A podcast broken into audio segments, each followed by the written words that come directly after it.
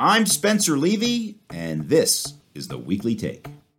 Whether you're in real estate or retail, whether you're an innkeeper or a captain of industry, an advisor or salesperson, butcher, baker, candlestick maker, any line of work, clients and customers are at the heart of your decisions.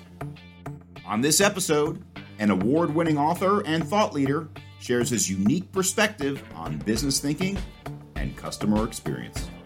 The customer ultimately is a major stakeholder and you ignore them at your peril. That's Matt Watkinson, the author of two books The 10 Principles Behind Great Customer Experiences, and his most recent title, The Grid. Matt is also the CEO of Methodical Consulting, a Los Angeles based advisory firm. Matt and I will talk about the nuances of the business decision matrix across industries and sectors, what his latest book calls a tool for every business.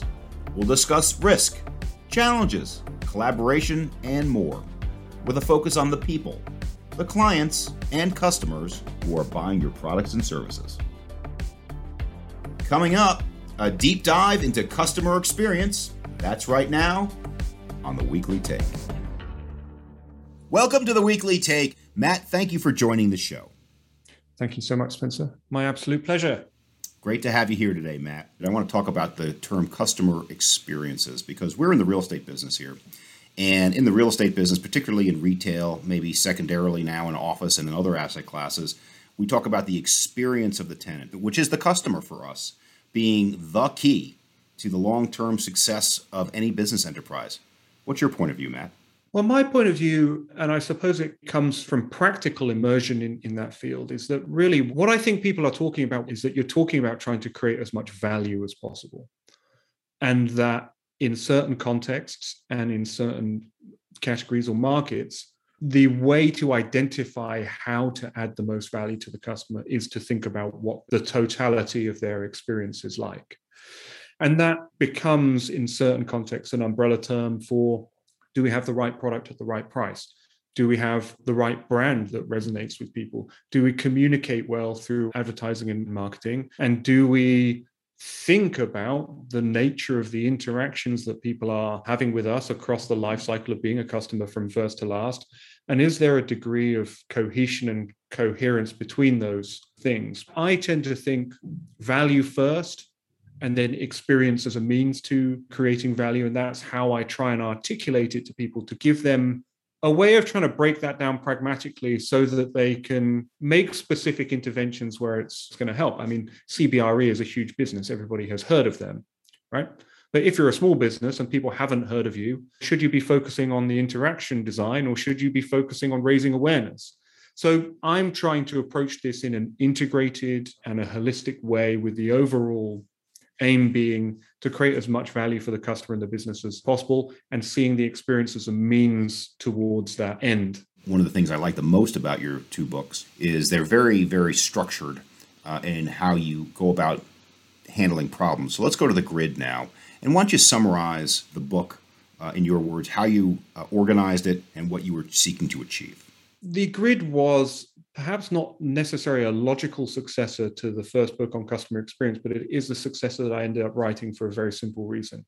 What I observed was a lot of people would make decisions without necessarily thinking about the broader implications of those decisions, or with those decisions not having really been based on a solid understanding of the problem in the first place, right? People would assume that the customer experience was the problem, which is why they were phoning me, just because everybody else was spending money on that and not really thinking, well, is our problem adoption barriers, awareness, brand appeal, pricing, blah, blah, blah, whatever it might be.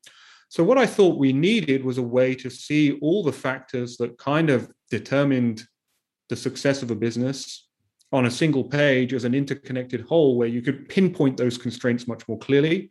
Or if you were making an intervention in one area, how you were hoping it would impact the others. If we are to improve our customer experience, will that impact acquisition of new customers? Will that impact retention? Will that lower barriers to purchase? Will that give us more pricing power? Will that reduce our cost to serve, whatever it might be? actually get all those factors into a kind of structure where people could work through them methodically and look at them in a structured fashion and see where to make interventions for maximum payoff. And, and it was inspired actually by this situation in my personal life where I'd struggled with knee pain for years, had tried everything, and I'd even had surgery on both of my knees, and nothing had worked. And the reason was because everyone I was going to see was focusing on the knee because that's what hurt, right? But then I went to see uh, another therapist who said, well, when it comes to body pain, it's the victim that screams, not the perpetrator. That was the, the phrase that they used. And she kind of traced the problem back to these muscle imbalances in my hips and glutes and stuff and gave me this program of exercises for that, which actually fixed the knee by taking the pressure off these muscles going down my legs. So I was like, oh my God, this is exactly the problem we have in business, which is we rush to where we feel the pain or we focus on this local area that we are responsible for and aren't considering the thing as an interconnected whole or as a system where actually we might be wanting to intervene elsewhere and we're feeling the latent consequences of that. So it was really inspired by that. And the aim was to try and create this kind of systems way of thinking about business that would facilitate communication between people of different disciplines. It would allow people to see the bigger picture. And ultimately, it would lead to better decisions with less risk. That's what I was hoping to do. What I love about the system, it's very clear. to use the terms of my criminal law professor, it's all a seamless web um, these different areas, and I'll just read them very quickly. Um, in the customer experience, it's desirability, profitability, and longevity. For the market, it's rivalry, bargaining power, and imitability. And then for organization, it's offerings, costs, and adaptability. And so the question really is, Matt, you've got these nine distinct factors, and none of them is more important than the other. Would you agree with that? Yeah, absolutely. None of them is more important than the other. And they're all interconnected intractably as well, which makes it kind of a challenge to say, well, this is more important versus that is more important, because it ultimately comes down to the context of the individual business in question. So, you know, one of the great things I think about the grid is that it allows you to get very specific about your own particular context when you're making decisions rather than just kind of blindly copying what other people around you are doing without really knowing whether they're doing the right thing or not, right? It gives you that structured way to say, okay, this is exactly what our problem is. It's an adoption or purchase barrier that's been erected.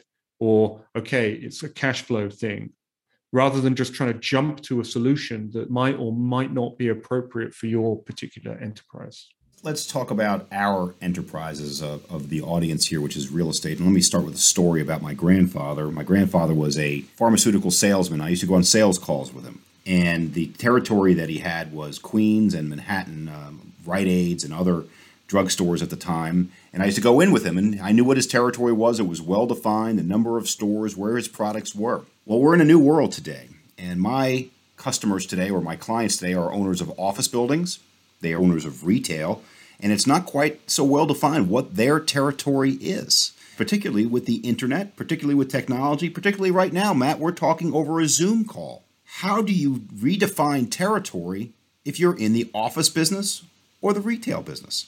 Yeah, I mean, these are big um, tectonic questions. I often think about whether businesses are in the convenience space or they're in the kind of experience space. In marketing, for example, we talk a lot about mental and physical availability. The more physically available something is, the more likely somebody is to buy it. And the more mentally available it is, the more likely it is to come to mind when a need arises.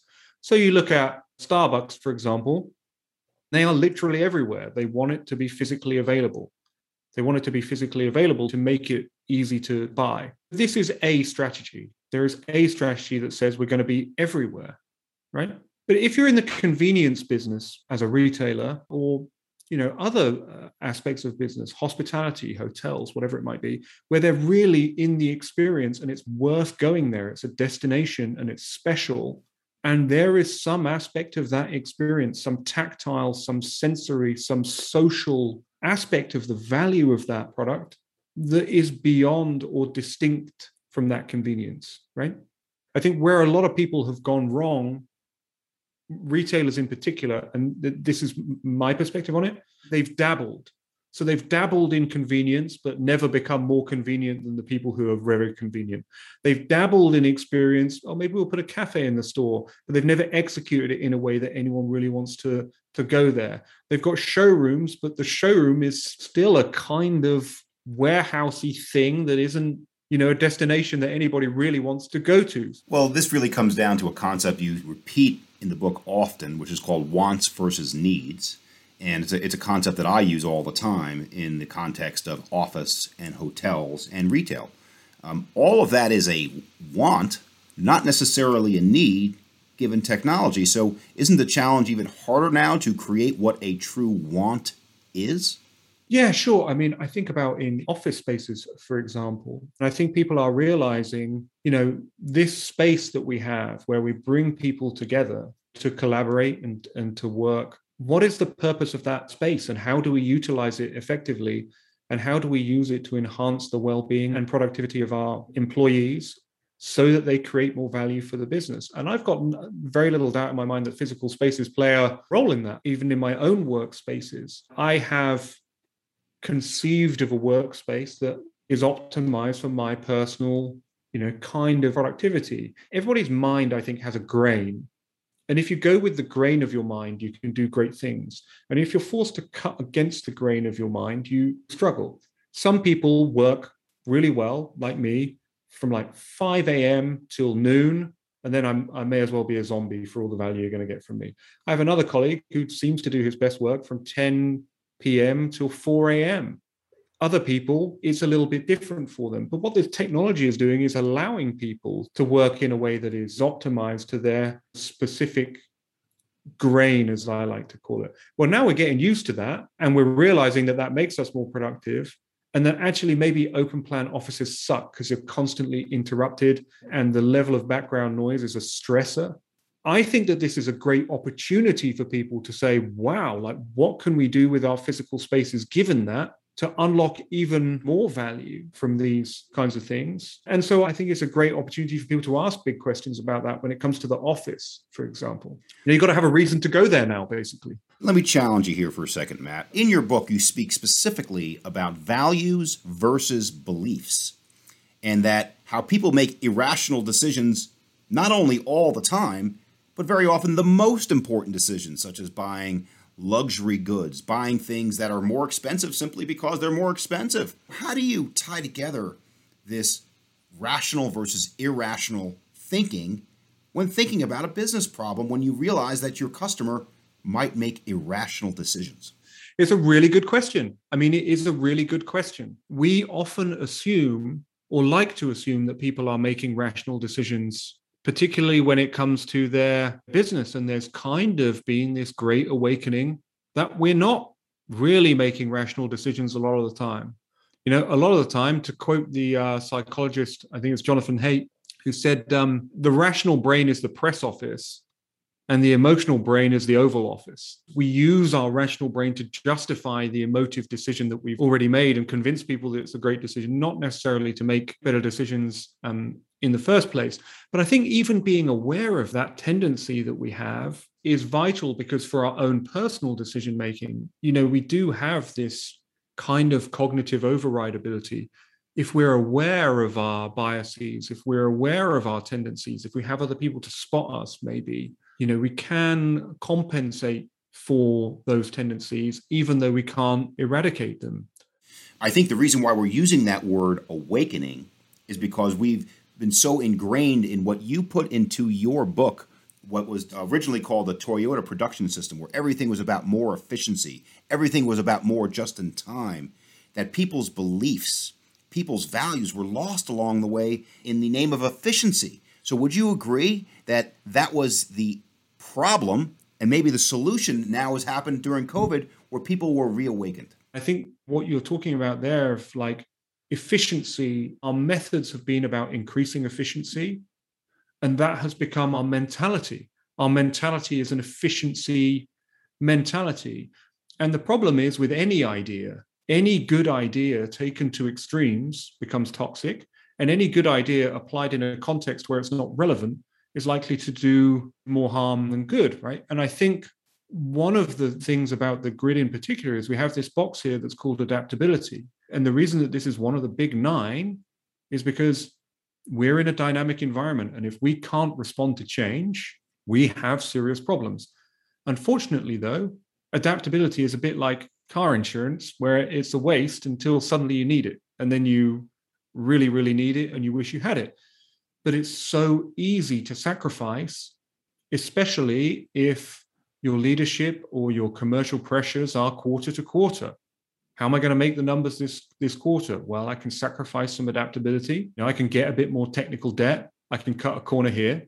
But the problem is, um, a continuum of short-term decisions are not the same as a long-term decision, are they? And now we have this problem. You know, perhaps induced by the pandemic, perhaps induced by any other kind of major change. It can be a new technology. It can be a new competitor where if you cannot adapt, either structurally, cognitively, operationally, physically, whatever it might be, you suddenly realize, man, we should have kept some slack in the system to cope with this, and we don't have it. And now it's we're a dragster that can only go in a straight line, and we've got big issues. I would use an analogy that people became, or maybe are, too dependent upon math, the model, the data um, because I think that in the logistics business, which is a big part of what we do in the industrial sector, you could get it down almost to the minute of when a good is produced in China and the time it will hit your desk in San Francisco.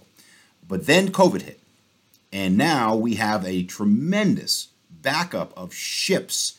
And we saw the Suez Canal crisis, where one boat stuck half the commerce in the Middle East because everybody was just in time. Everybody knew that too much inventory was a bad thing. And then COVID hit, which nobody anticipated, and we all paid the price. Would you agree that post COVID, people will value resilience and adaptability more? Or do you think we'll ultimately revert back to the efficiency first model where we were pre COVID? And There are a couple of different themes that come to mind when you ask that. The first is, you know, this idea of data and predictability. One thing that you learn is that there are things that we can predict, or at least there are causes that have reliable effects, you might say. And data is great for optimizing those things. But the things that matter most can almost never be predicted, right? That's the problem. Will people keep that kind of sense of resilience and their own fragility in mind, or will they default back to being um, increasingly more efficient? It's very hard to say. I think people generally have short memories. And I think it will be done on a case by case basis because some businesses are already of the mindset that we've got to be inefficient if we want to continue growing. Like growth is an inefficient process. Efficiency is great when you're talking about things like manufacturing or supply chain or operations or IT and those kinds of things. It has its place, but not everything can be done efficiently and sometimes trying to do things that are inherently inefficient efficiently is totally counterproductive. In your book, you have a quote that says essentially all models are wrong, but some are useful. So essentially, human judgment ultimately is the great arbiter of successful versus less successful businesses. Would you agree? Yeah, and I very deliberately included that quote in the opening of the book because I was proposing a model and I was saying, look, this is a mental scaffolding. It's a way to help you think through decisions. You know, it's not the only thing you need to know. It's just a way of structuring your thoughts. It was acknowledging that there's infinite nuance and complexity in the world and in business. Mm-hmm. Well, you have a quote in your book about quality. It says, quote, the best product doesn't always win. The product that everybody knows about does. It reminds me of a case study I had when I was back at Cornell at Ag Ec 101 when we uh, had a great professor named Richard Doc Aplin. And he brought in the inventor or the marketing department from a fabric softener called Snuggle. And Snuggle had a little bear that was really cute and pink, and everybody wanted to hug that little bear. Uh, the problem was that the actual fabric softener may have been inferior to the market leader, which was Bounce. But because they invented this little bear guy, it started beating Bounce, which was better. So tell me, when it comes to quality, what did you mean by the best product doesn't always win? Case studies are legion for this, Spencer. I mean, if you think about Beats Beats headphones, you know, maybe some people that are listening to this, their kids have got them or, or they've got them themselves. they took over 60% market share in three years of their particular category of kind of premium products. Is a Beats headphone better than a Bose or a Sennheiser when it comes to build quality, when it comes to audio quality, when it comes to comfort? I think few people would agree with that. That they created this massive awareness and this insanely powerful brand that really resonated with their audience. And people were saying, I'm buying Beats and then I'm deciding which product I'm buying. They weren't saying I'm buying headphones and I'm choosing between the Beats and the Bose. You saw the same with GoPro. At the same time that GoPro was launched, another company was launched called Contour. They certainly believed that they had a comparable, if not better, product.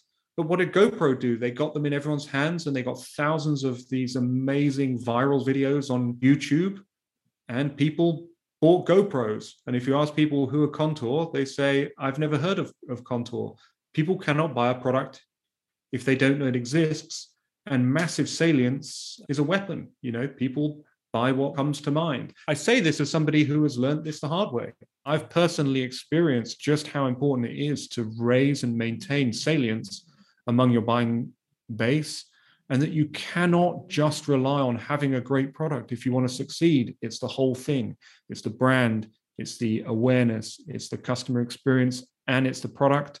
It's the whole thing that you've got to be focusing on. Well, there's other factors that are involved with the great product or great customer experience, and they all go together. And so the simplicity concept, and you have a quote from IKEA in your uh, book, which says expensive solutions to any kind of problem are usually the work of mediocrity. And uh, IKEA is obviously a very successful company.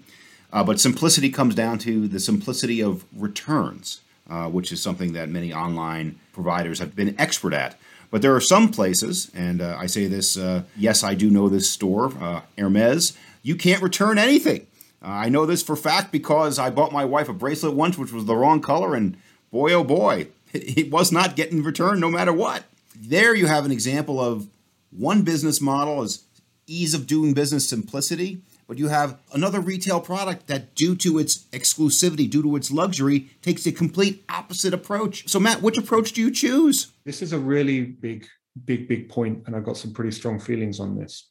People want business to be a science, they want it to be an exact science in the way that physics is. The problem is that it's just not, and it's never going to be. And it's never going to be because the act of playing the game changes the rules and the dynamics of all of the variables involved are way, way, way too complex. But I think there's this desire to turn business into an exact science, to make it a deterministic endeavor. I mean, if you look at the jargon, if you look at the way that the people talk in business, it's all very pseudo scientific, but it's not actually a science and wanting it to be a science is in many ways counterproductive because when you look at who gets the biggest payoffs and who does the big innovation how do they do it? Well they try it and if it works they do it some more.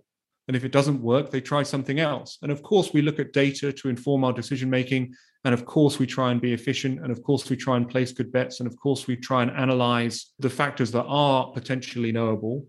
And of course, there are law like patterns within specific disciplines like marketing, like the law of buyer moderation or the law of double jeopardy, or whatever they might be.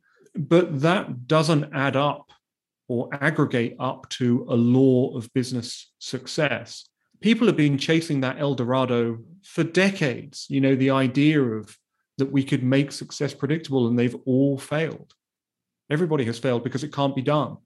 You know, and that's the big well, I mean, we're getting into the themes of my third book now, which is coming out next year. But that's the big theme. It's like, this is not a science. This is largely a creative endeavor. It's a social endeavor. It's a philosophical endeavor. It's anthropological.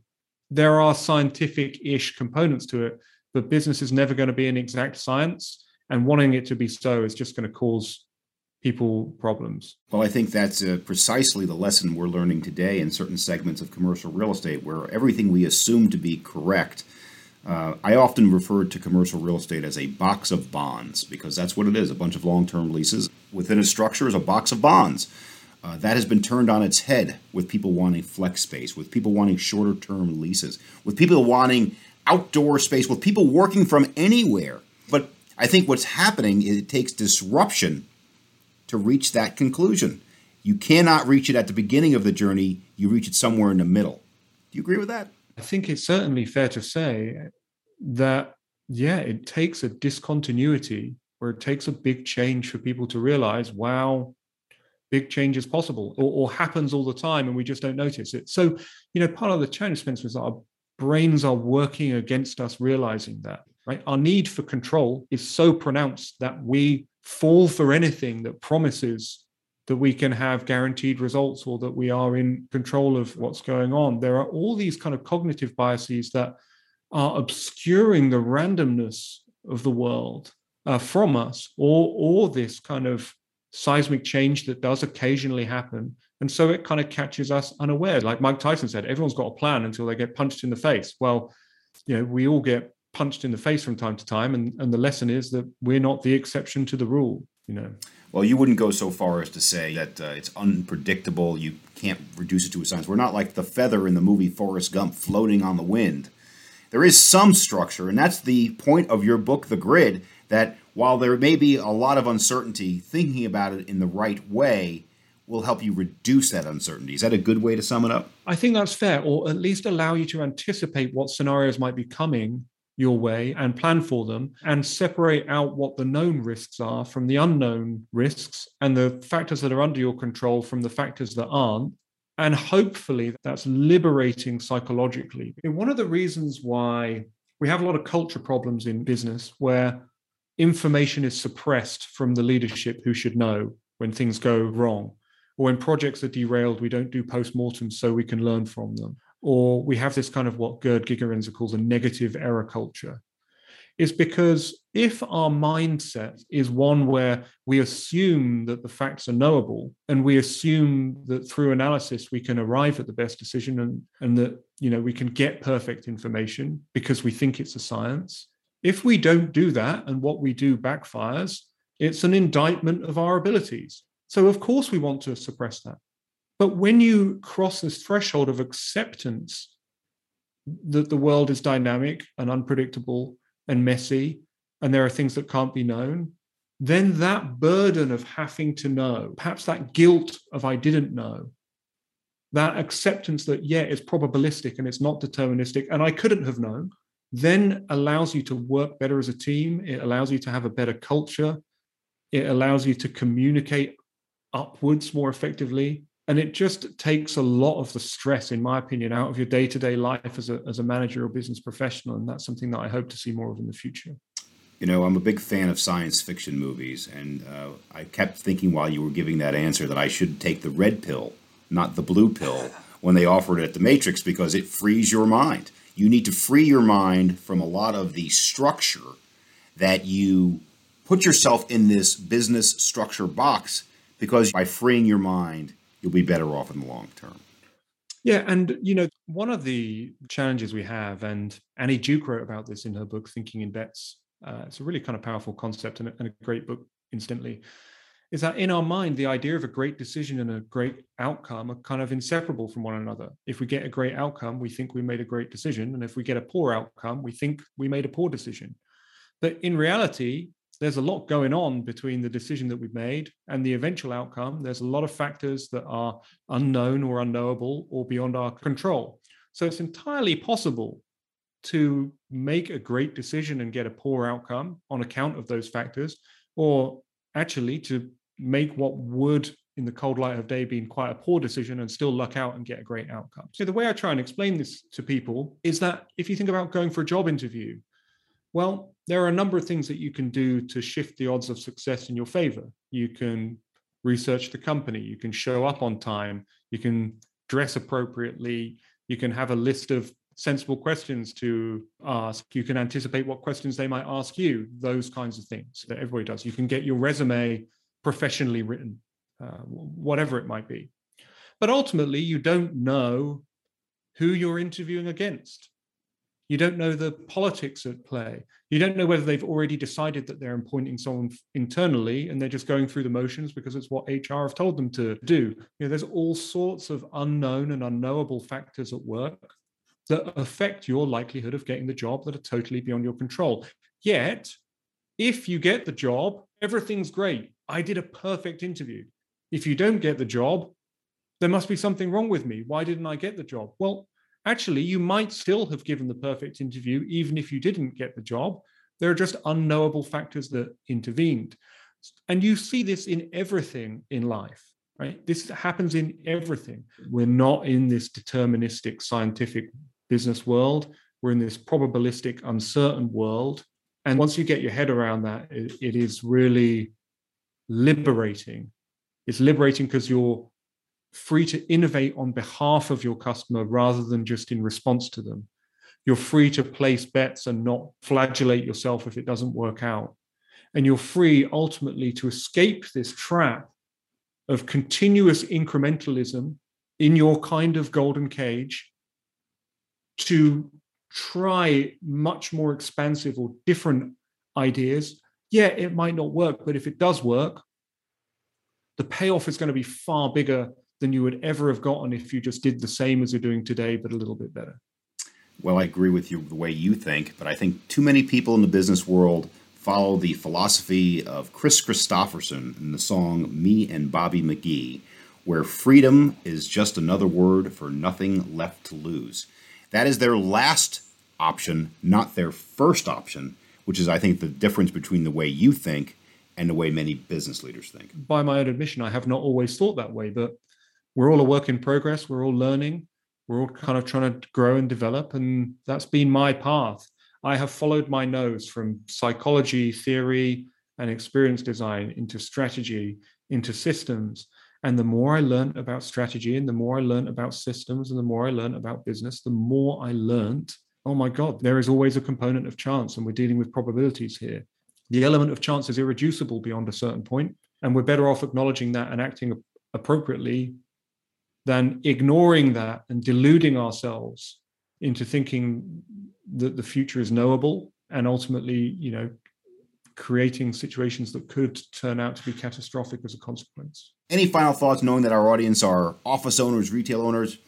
Any final thoughts for them? Number one. And number two, if you want to uh, plug your new book, go ahead. Or if you want to plug the grid, go right ahead too. That's very gracious of you, Spencer. You know, in thinking about commercial real estate, think about my clients and the businesses that they are in and they're all over the place. We've got clients in luxury we've got clients in pharmaceuticals we've got clients in technology we've had clients in snack food airlines all sorts of things. And i am an expert in exactly none of those. We've still been able to help those clients because we understand how to look at it systematically and we understand the customer ultimately is a major stakeholder and you ignore them at your peril so, one of the things that we are trying to do, or always take the conversation in this direction with, is this concept of a higher objective. What do I mean by that? Well, every product or service is a means to an end. The marketing pedagogue or professor Theodore Levitt said, Nobody wants a quarter inch drill, everyone wants a quarter inch hole in the wall. And I think that some of these industries are at that inflection point where we've got a lot of people who are just busy making drills and they've lost sight of the fact that what people want is the hole in the wall. So I guess my final remark would be I think that this is a great inflection point for people to do a similar exercise in these kind of real estate businesses and say, what is the actual need now? What is the higher objective? And are we stuck thinking about the drills or are we thinking about the hole in the wall? That just as a mental construct I find to be tremendously valuable almost regardless of the category, because that's ultimately where innovation comes from. So the opportunities to innovate and the people who reshape categories and the people who ultimately thrive in the long term are people who are able to keep that higher objective in sight and not get drawn down into the weeds constantly of just making a better drill bit tomorrow. It's thinking about what the need is, how it's changing, and all of the other ways that it fundamentally might be satisfied and who that means you're competing against. And in terms of, um, you know, a plug, it would be great if you read the grid. It's helped a lot of people. I put a lot of work into it. It's a quick and easy read, and uh, hopefully, there's a lot of value in it for you if you've enjoyed the conversation that we've had today. Well, I certainly enjoyed the conversation. I certainly enjoyed that book, The Grid. I enjoyed your prior book, The 10 Principles Behind Great Customer Experiences. And on behalf of the Weekly Take, I want to thank Matt Watkinson, author and CEO of Methodical Consulting, for joining us here today to talk about some big ideas in the grid and elsewhere. Thank you, Matt. Thank you. For more on the topic of this episode and our show, check out cbre.com slash the weekly take. And since you are our customers, we invite you to share your experience of our show. So please send us your feedback and make sure to subscribe, rate, and review us wherever you listen. We've got more informative and insightful episodes coming up. We'll revisit data centers. We'll shine a spotlight on Miami, Florida, and its stature as one of the great global cities in the world, and a bunch of other really exciting stuff on the horizon. For now, I'm Spencer Levy. Be smart, be safe, be well.